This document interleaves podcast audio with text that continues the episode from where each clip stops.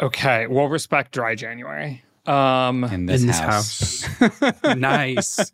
nice.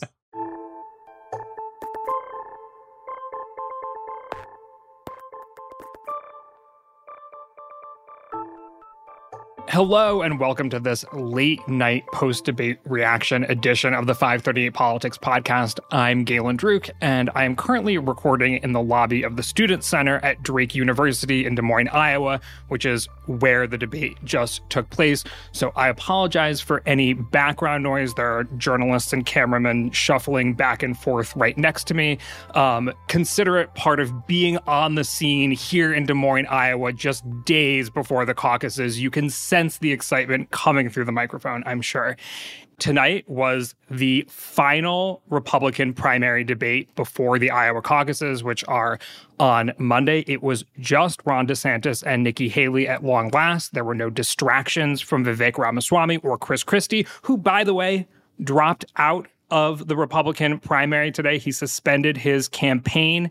So we can talk about that. We can also talk about the town hall that Donald Trump attended across town, also in Des Moines, Iowa, on Fox at the exact same time as the debate that was taking place here at Drake University. In fact, we have our own Trump town hall correspondent here with us. I asked Nathaniel Rakich to make sure to watch that town hall so he could tell us what happened.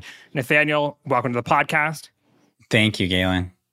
Also here with us is politics reporter Leah Askarinam. Welcome to the podcast, Leah. Hello. And director of data analytics, Elliot Morris. Welcome to the pod, Elliot. Hey, Galen. Thanks for hyping me up. I hope Yeah. you're staying warm. I, you know, I was outside early this morning doing some TV hits for ABC News. It was really cold, but then I thought, as cold as it is right now, it's going to be 30 degrees colder on Monday when Iowans head to high school gymnasiums and community centers to caucus. It's expected to be, I think the last time I checked was negative 13 degrees and down to negative 20 with wind chill. So it really will be a battle of who has the most committed supporters who are willing to brave the cold. But let's talk about what happened tonight. So I think two things are sort of coming together from a narrative perspective, which is Chris Christie, who has about 10 or 11% support in New Hampshire, dropping out of the race, where Nikki Haley has about 30% support and Trump has 40% support. This isn't a one to one situation, but if you imagine that all of Chris Christie's support goes to Nikki Haley, all of a sudden it becomes a competitive race in the first in the nation primary state. And then you have, at long last, this head to head debate between Nikki Haley and Ron DeSantis. Does this change the overall dynamics of the race that we have talked about up until this point? Let's start with you, Elliot, because you've really been crunching the numbers on this lately. Uh, I don't think the debate changes the overall dynamic. So you open this debate with DeSantis attacking Haley from anything from raising the gas tax, which we know is which has sort of been debunked by now, um, to her stance on you know Israel, and then you get Haley attacking DeSantis, calling him a liar, uh, sort of beating us uh, viewers over the head to go to DeSantisLies.com. You do finally get a, a mention of the person who's 35 to 50 percentage points ahead of them in the polls in like the last 10 minutes of the debate, which maybe we can talk about. Actually, did seem to be some progress in how the candidates are talking about Trump, um, or at least some progression. But it's probably too little too late. I mean, we're sitting here four days before Iowans are going to vote. It's a hard sell. I guess we're coupling we're we're coupling the things though, right? So it's like Nikki Haley finally can sort of focus her attention all on her one other rival besides Trump, I guess. And she no longer has Chris Christie taking potential support from her in New Hampshire. I think we've said before that there was about a 95% chance that Trump wins this thing. Does anything that's happened over the past several days change that? No, I, I don't think it changes our overall view of the of the nomination probabilities. It, it's relatively easy to imagine now. I think Haley um, tying or even beating, if we're you know going to stretch things a little bit. Trump uh, in New Hampshire, she's down twelve points. Chris Christie has about twelve percentage point support. Maybe all or seventy eight or something percent of that goes to Haley, and she closes that gap. Great, but like you know, where do you go after New Hampshire? It has 22 delegates. Iowa has 40. There's 60 if you win all of them, which she's not going to. Um, and you need 1,215. So there's a long way to go. So we do have data on Christie supporters in New Hampshire and who their preferred second choice is. I took an average of the three most recent polls that uh, asked this question in an article I wrote uh, today about Christie dropping out, and I found that 52% of Christie supporters said that Haley was their second choice, which was by far higher than any other candidate. Like most of the other candidates were in like single digits. Um, I'll frankly like the second most popular answer was just like I don't know or like I wouldn't vote. I think it's a good reminder that like a lot of people are doing the math where it's like every single one of Christie supporters are going to go to Nikki Haley. And like, obviously, that's not how voters work. Uh, it's not quite so black and white. So like, it definitely is good for uh, for Haley that Christie dropped out. Right, he is at twelve percent support. If you assume that fifty two percent of that twelve percent goes to Haley, that's about six percentage points that she's just going to gain kind of overnight. That still leaves her roughly six points shy of Trump, but that does put her in a position where like a strong performance in Iowa or even just like a normal polling error would potentially put her. Uh, over the top in New Hampshire. So it's obviously good for her, but um, I also don't want to overstate the impact of, of Christie jumping out. Leah, are you in agreement here?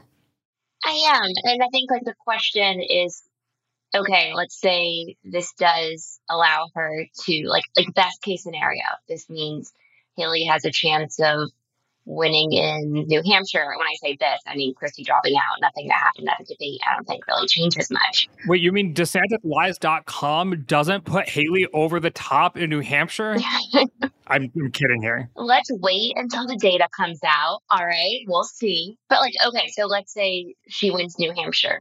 Then what? What's the path? Isn't there a meme that's like that would go like Nikki Haley wins New Hampshire, like ellipses, ellipses, ellipses, Nikki Haley is president of the United States. I'm forgetting what the meme is at step the moment. Step one, step two, step yeah, three. step one. Profit. Yeah, exactly. Yeah. The other meme would be uh, Nikki Haley uh, sinks clutch three point shot to cut deficit to 42. Yeah, right. Uh, yeah, for the basketball fans out there. I think tonight highlighted how challenging it's going to be to follow and cover this primary, at least in like the next, like in the early months, just because like what what are we covering? The chances of either of them becoming the presidential nominee are so low that it's like then you end up covering the Trump event, and the Trump event was not very informative, from what I understand. I have data on all of this. You guys get excited. Okay, so first of all, Elliot, I got to fact check you. Trump was mentioned 32 times in this debate, which is a lot more than in previous debates. I think the last debate that I counted, it was like 15 times. And so you did hear Nikki Haley say again and again and again, Trump should be on this stage defending his record. I think he did this wrong on China. I think he did that wrong on immigration. And so I think, as you hinted at, there was more talking about Trump and he needs to defend his record than in the past. And 32 mentions of Trump is twice the number of times that Nikki Haley mentioned DeSantis lies dot com, which became almost like a joke by the end. I'm not sure if Nikki Haley was in on the joke, but like I was in the spin room and everyone just started laughing every time she mentioned it because she mentioned it so often. And it really, I have been looking at Google Trends data during the debates to try to get a sense of how Americans are reacting in real time based on what they're searching on Google. And that really corrupted the data this time because people kept searching for Ron DeSantis as a result of her mentioning that website. So it was hard to get a sense of maybe what moments people who were watching cared about other than just following Nikki Haley's advice. I will say though, if you look at the totality of the Google Trends data, it sort of embodied what this entire campaign has been like, which is like, okay, Nikki Haley and Ron DeSantis would mention like illegal immigration.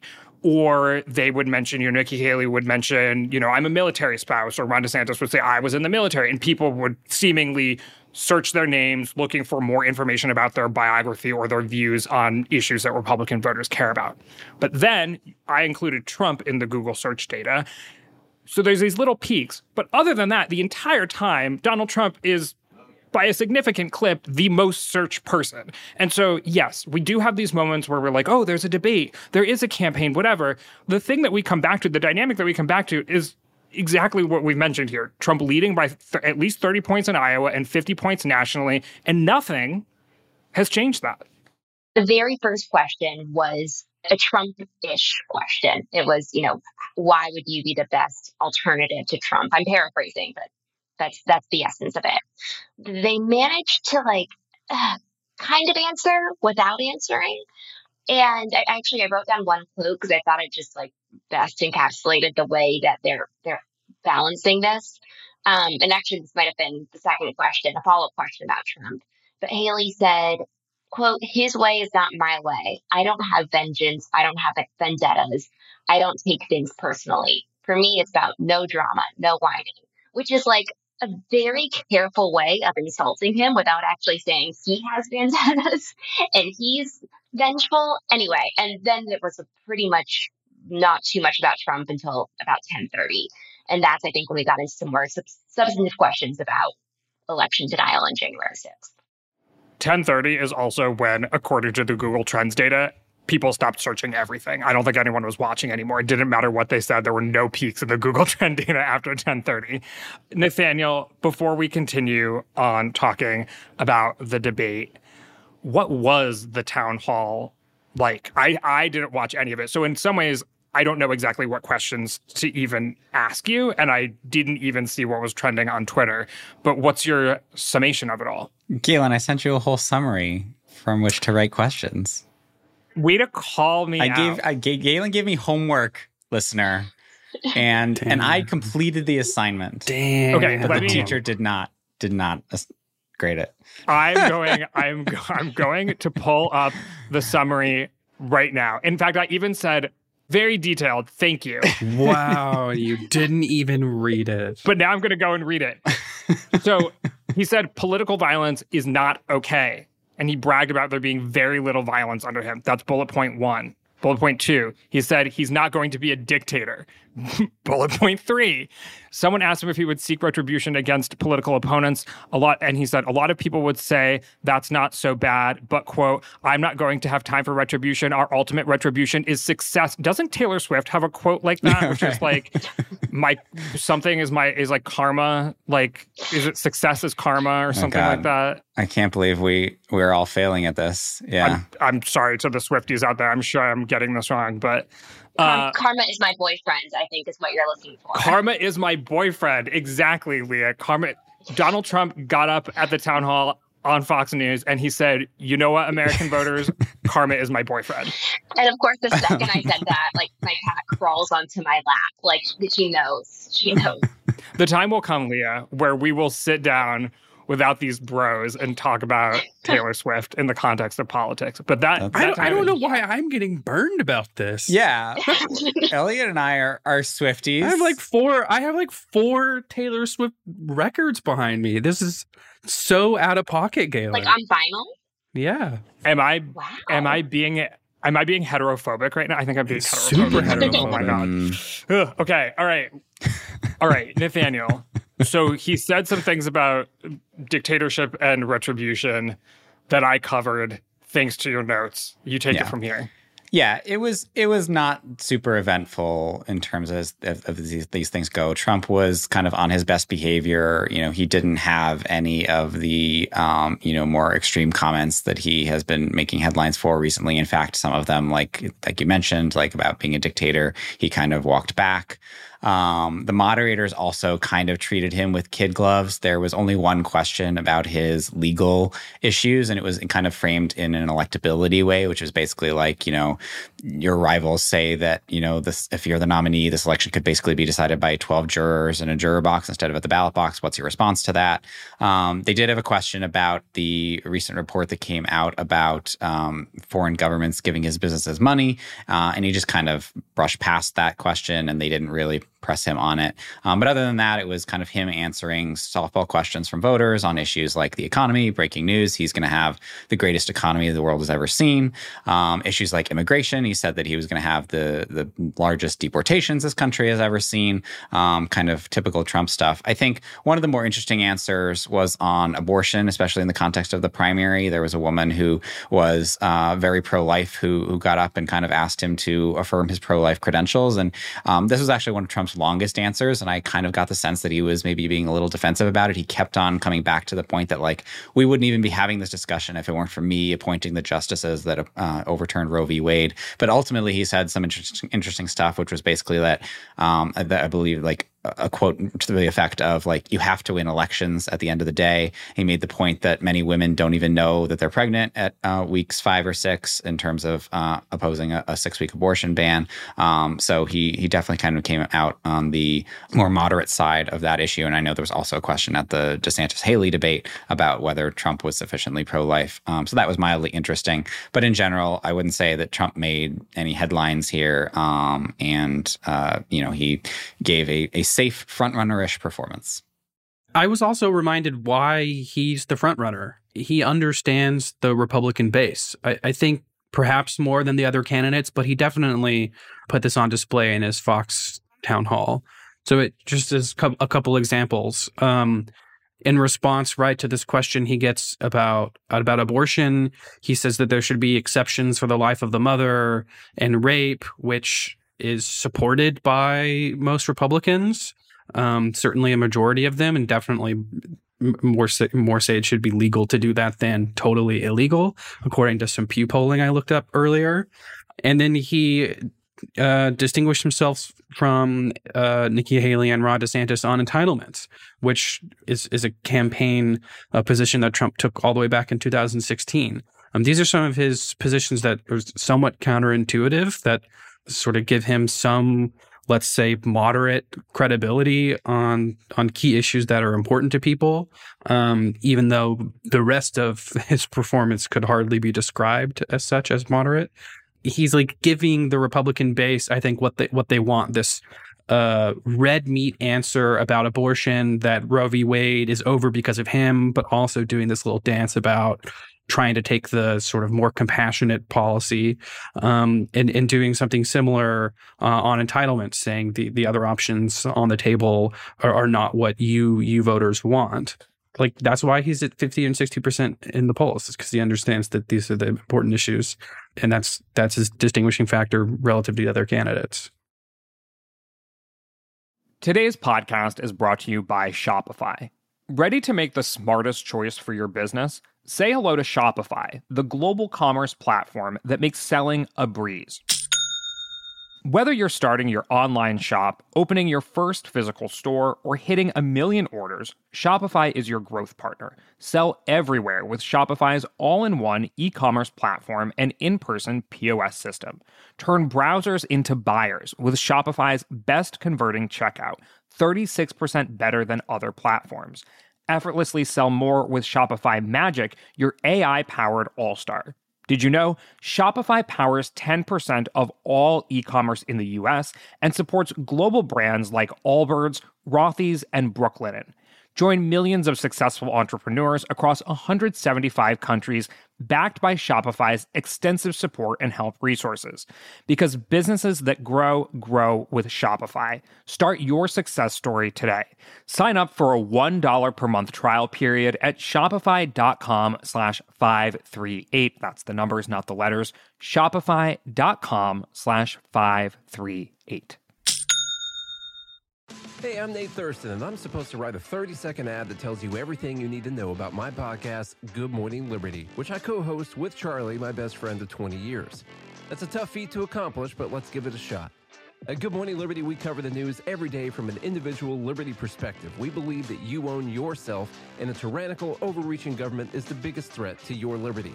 If you agree, you can find a new episode every day of the week on your podcast app or by going to BernieLies.com in your browser we mentioned that this was a pretty at times policy heavy debate and the moderators said at the beginning of the debate that they were going to talk about the issues that were most important to republican voters and so they sort of started with the economy then they went to immigration and then they went to national security and foreign policy and that's sort of true to the polls. Like if you look at the polls, that's what Republican voters care most about. And so whereas in some of the past debates, there was a lot of time devoted to like I think it maybe in the NBC debate, or I forget which one it was, there was like a lot of conversation about climate change and areas where there was a lot of disagreement um, amongst the candidates on stage because at the time there were more liberal and more conservative candidates. But on the economy, immigration, and national security, I guess there's there's disagreements on Ukraine a bit. But like, did we learn much about I, like I hesitate to even say what the rest of the primary is going to look like because it feels like too credulous that this is going to be competitive. But did we learn something about what 2024 is going to look like based on the way the candidates talked about those three issues?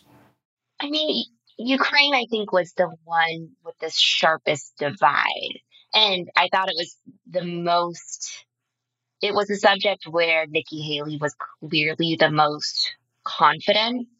I think had some of her strongest performances, but it was her strongest performances on an issue that is probably appealing again to that college educated portion of the Republican Party. Like her delivery, her kind of defense of why it's important to provide funding to Ukraine, to support Ukraine. It was a strong performance, whether or not you agreed with her.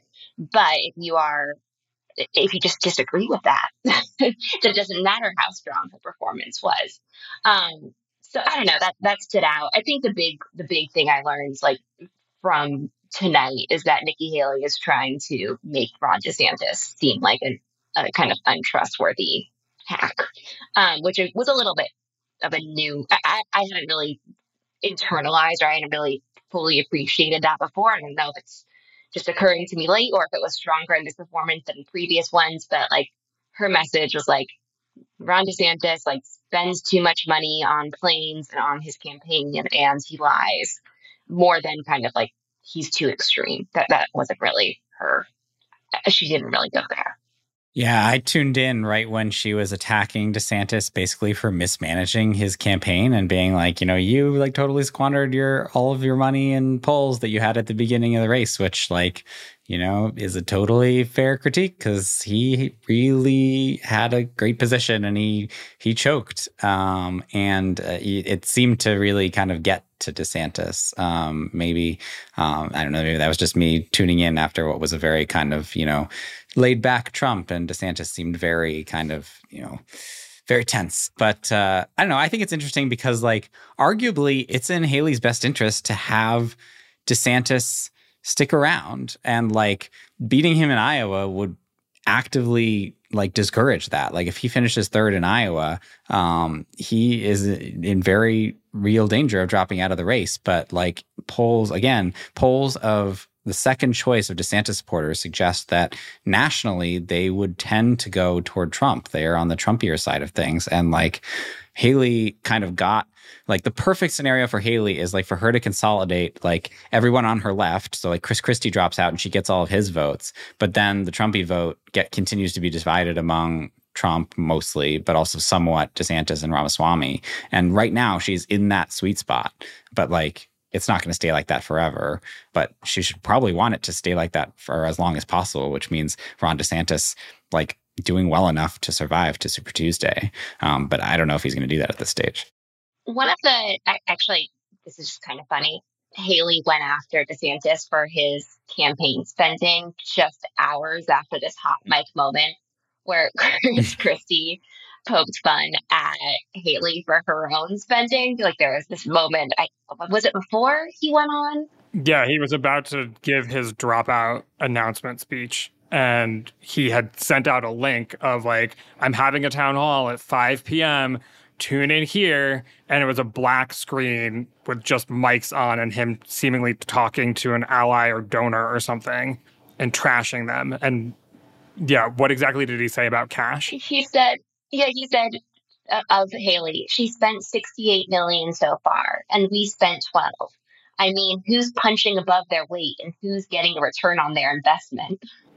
So i was kind of surprised she went there right after that but you know, people probably weren't watching as closely as I was. So. I mean, the only the the only people getting a return on their investment are Trump backers. None of the none of the Republican candidates other than Trump, regardless of where they are on the polls, better or worse than others, are getting any return on any investment because they're not going to win. Okay, but Haley is getting a return on her investment in that she's not getting, she's not doing worse. But to what end? To what end is the that is the question. So I know that we've been talking about Haley as sort of a candidate for a Republican Party that doesn't exist anymore. But like, you kind of never know which direction the party will go in next. And there is a micro trend of winning New Hampshire the first time you run for president, losing overall, and then going on to become the nominee next time.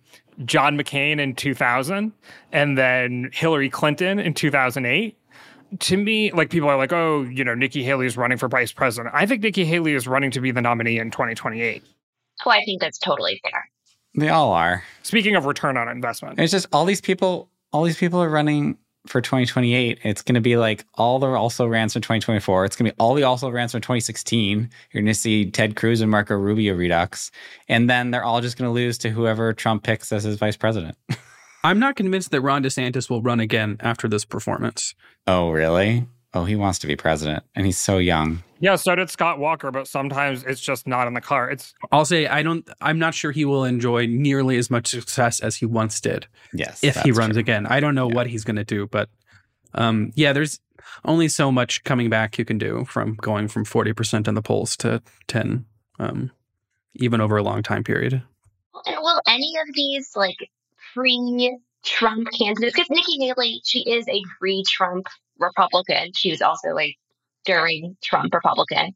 But like, how are they going to fare in 2028 when we have like a new group of Republicans, a new class of Republicans? Like, I, it might seem even more dated in four years than it does now. It's not necessarily like, oh, well, we're going to go back to the 2012 Republican Party in 2028, not 2024. Well, I think we have to hold our horses a little bit here and say that it really probably matters who wins in 2024. If Trump is nominated and loses again in 2024, I don't think it's like automatic that Kristi Noem is the next nominee for the Republican Party. That's true because Trump would probably run again. um, okay, we're gonna we're gonna we're gonna let that lie. Elliot, you sort of undertook a data heavy endeavor of setting up benchmarks for all of the candidates to be on track to win the nomination. And I know that we have sort of said here that that all may not matter because this may not be so competitive in the end. But I think the numbers that you lay out actually paint that really well of like why it seems so in the bag for Trump. Can you give us a little bit of that? Like, how well would DeSantis or Haley have to do in these early states to be on track to actually win the nomination?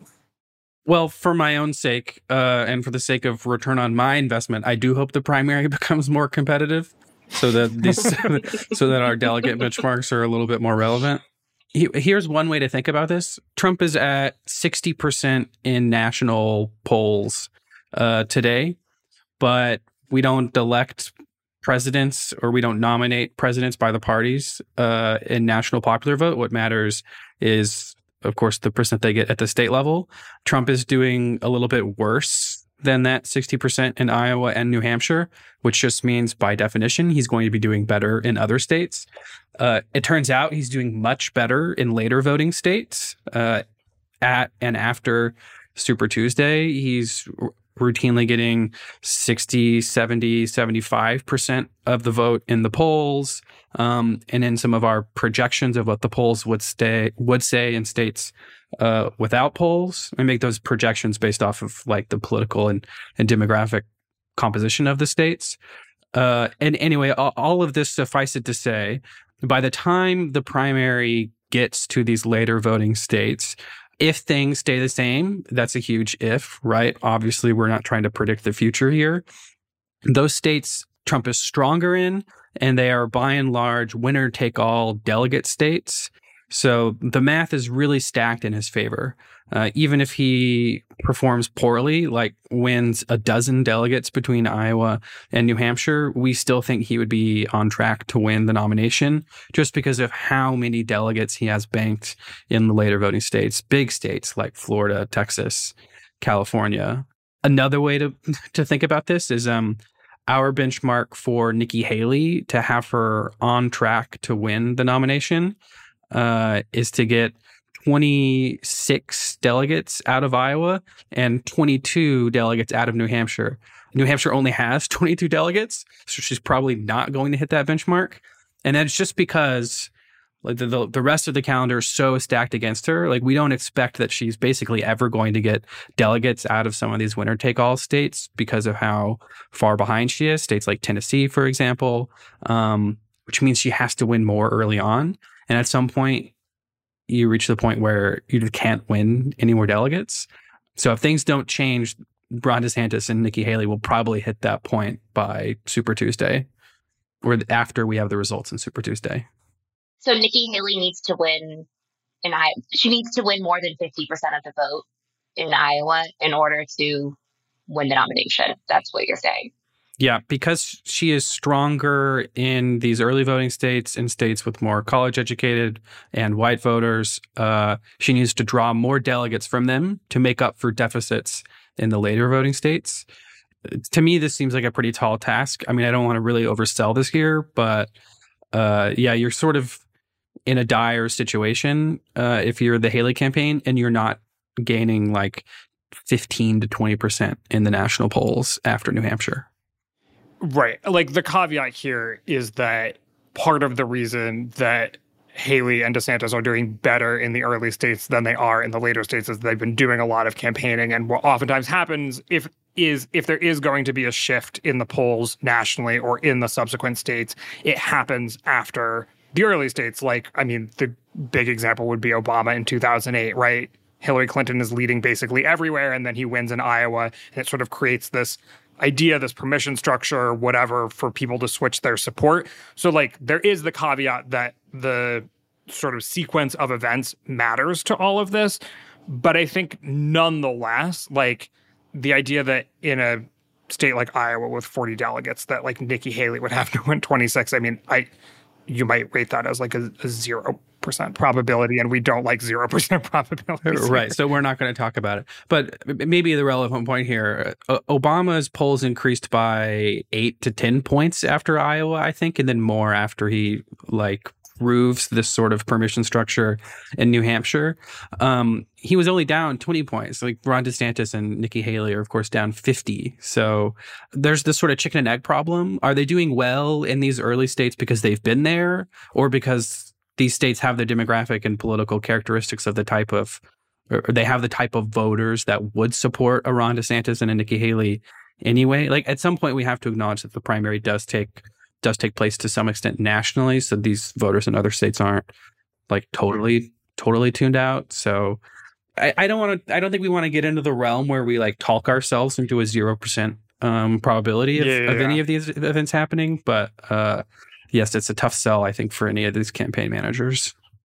Okay, so this may be the last time we all gather before Iowans head to the caucuses on Monday because we're going to shift our schedule a little bit because putting out a podcast Monday evening as Iowans are heading to the caucus is probably just not a good idea from if we're talking about return on our investments here having a podcast that is only relevant for 2 hours is not our goal so we're going to have a podcast late night on Monday that will come out early Tuesday to react to what happens all that to say, what are your final thoughts before Iowans try to start their cars in negative 15 degree weather and head to their local gymnasium?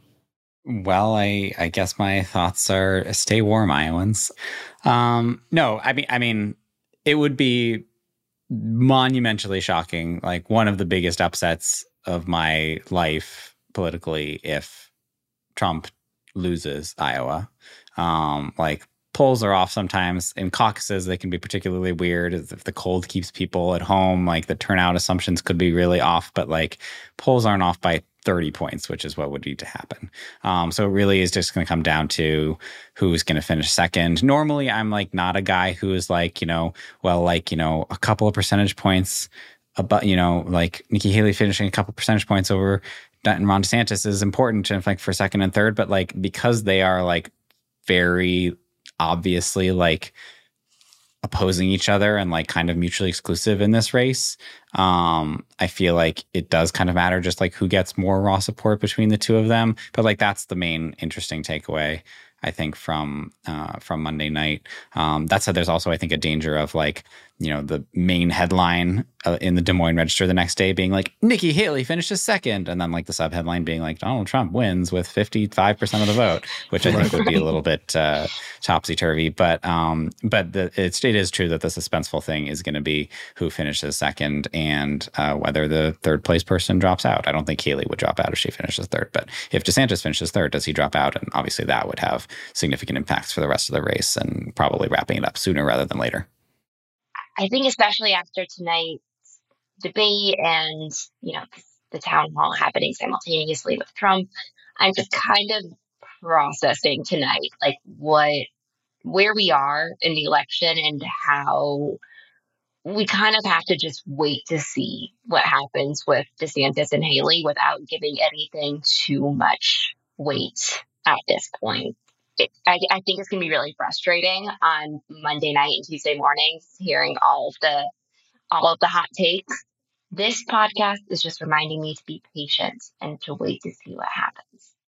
That I I think that's a good instinct. There's going to be a rush to to overinterpret the results by a couple of percentage points, but what really matters, of course, is how the polls change nationally and in the later states. And to Nathaniel's point, Ron DeSantis and Nikki Haley are at 17% in, in Iowa today. I think they'd have to be closer to like 30% to cause the type of shock that would be necessary, uh, especially um, for Ron DeSantis, but I'm thinking more for the Nikki Haley campaign to really catapult her to a victory, let's say, thinking somewhat optimistically for her campaign in New Hampshire and chain. And, and at that point, I think my priors about how the rest of the race is going to unfold would start to change. So if there's like a five point polling error, I I think I'm just going to say I'm probably going to shrug this off and chalk it up to an early Trump victory, and then we start getting into the the territory where like media interpretation of events matters, sequence of events risk, momentum can start to to play a factor. That's kind of what I'm looking out for. Right. I think that like if it, if the polls end up being largely right and like Haley edges out DeSantis 18% to 16%, like I think that is bad for DeSantis that in essentially a head to head with Haley, he came out on the bad side of it. But I agree that like 18% isn't a particularly strong performance by Haley in order for her to kind of like actually turn our heads and make us think that like, oh, this could be interesting, she would, as elliot says, need a significant overperformance. Yeah, just to underline this, there is a 10% delegate threshold in New Hampshire. This is very important. If you don't get 10% of the vote, you can't get any delegates out of New Hampshire. Ron DeSantis is at 5%. Uh, so I think I'm I'm operating in the world where he drops out of New Hampshire after New Hampshire anyway because he's going to be in third place in delegates with maybe just a couple. So I'm thinking that right as you say, a Haley second place cements that, a Uh, DeSantis second place in Iowa maybe gives him a little more staying power. But like again, to what end? How poor of a showing does DeSantis have to secure in Iowa to drop out before New Hampshire? I think if he finishes in third place, there's no reason for him to continue. And I think if he finishes in second with 18%, that is, he will try to spin it valiantly as a, a win, but it's also clearly not sufficient. That's a great heuristic. But if he were rational, right, there's no reason for him to continue right now anyway. Right, exactly. Right. Like he would he really he needs to win to Elliot's point about like the benchmarks in the early states. Like if he were actually on a, a competitive candidate at this point, he would need to win Iowa, which again would be a polling error of unprecedented proportions. Yeah. Yeah, I guess I'll plug a couple things before we go. One, we still haven't gotten a lot of polling in Iowa since before the holidays. And so we do want to see the fine, you know, the pollsters' final numbers that are going to come out in the coming days. So we're all eager to see those. I don't know that we're expecting a big shift, but like that's why we do the polling, and so we're going to find out what we find out.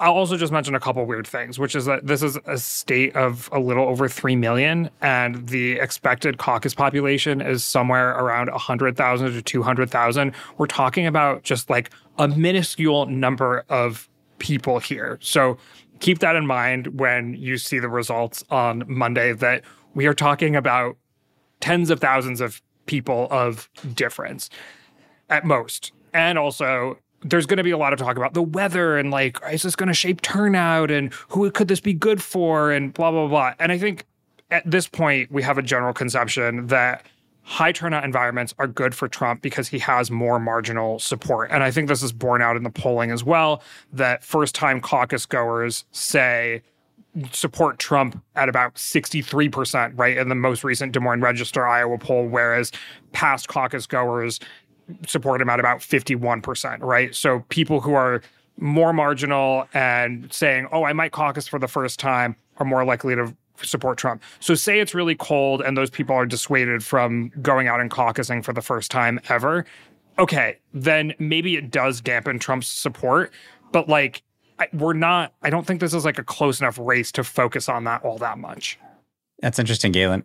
I, am not sure I agree because um, Trump's supporters in this race have famously been much more enthusiastic than DeSantis's or Haley's supporters. So I actually think that a low turnout environment is probably good for Trump. If you look at the last Selzer poll of Iowa, 45% of Trump supporters said that they were extremely enthusiastic about their candidate. Only 21% said they were about Haley, and only 16% said they were about DeSantis. I hear that, but I to me the first time caucus goer thing is maybe a little more indicative of who is a marginal voter versus who's just like enthusiastic. Like yes, I'm sure previous caucus goers who know that Trump is their person are very enthusiastic about him. But Trump is sort of like what he does is pull people off the sideline, pull people from Democrats, pull the person who hasn't voted in two cycles or whatever. And in that kind of environment, I think he performs better. But I don't think that's the kind of environment we're going to see on Monday night in Iowa, not only because it's going to be cold as all hell. I mean, the opposite, cold as all, whatever the opposite of hell is, but also because you can just tell that this isn't a super live campaign in Iowa, right? Like people are treating this in some ways like Trump is going to end up running in the general election. In terms of the Iowa expectations game part of this uh, part of this question, like just uh, how much turnout matters, I'll just remind people: average polling error in presidential primaries recently has been close to ten percentage points uh, on margin. That is significant. So theoretically, you should bet to be somewhat surprised.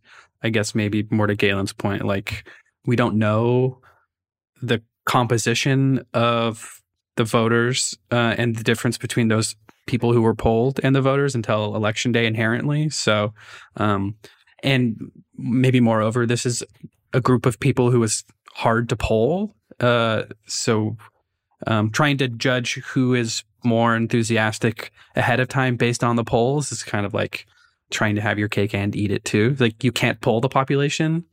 You don't know if they're going to turn out. So basing inferences on their turnout based on based on the polling data, the very little polling data we do have is um, sort of a, a recipe for that 10 percentage point error. How low would Trump have to pull for you to say, wow, we shouldn't have recorded this podcast? We should have been way more open minded about how competitive this could get? 30%. 30%. I mean, that that seems manageable. That seems like possible. Yeah. That would be surprising. That's a three sigma error. So that's pretty surprising. That's like 90. That's like a 0.01% probability. All right we'll leave it there. Thank you, Leah, Elliot, and Nathaniel. Good night, Galen. Good night. My name is Galen Druk. Tony Chow is in the control room. Our producers are Shane McKeon and Cameron Chertavian, and our intern is Jayla Everett. You can get in touch by emailing us at podcast at 538.com. You can also, of course, tweet us with any questions or comments. If you're a fan of the show, leave us a rating or review in the Apple Podcast Store or tell someone about us. Thanks for listening, and we'll see you soon.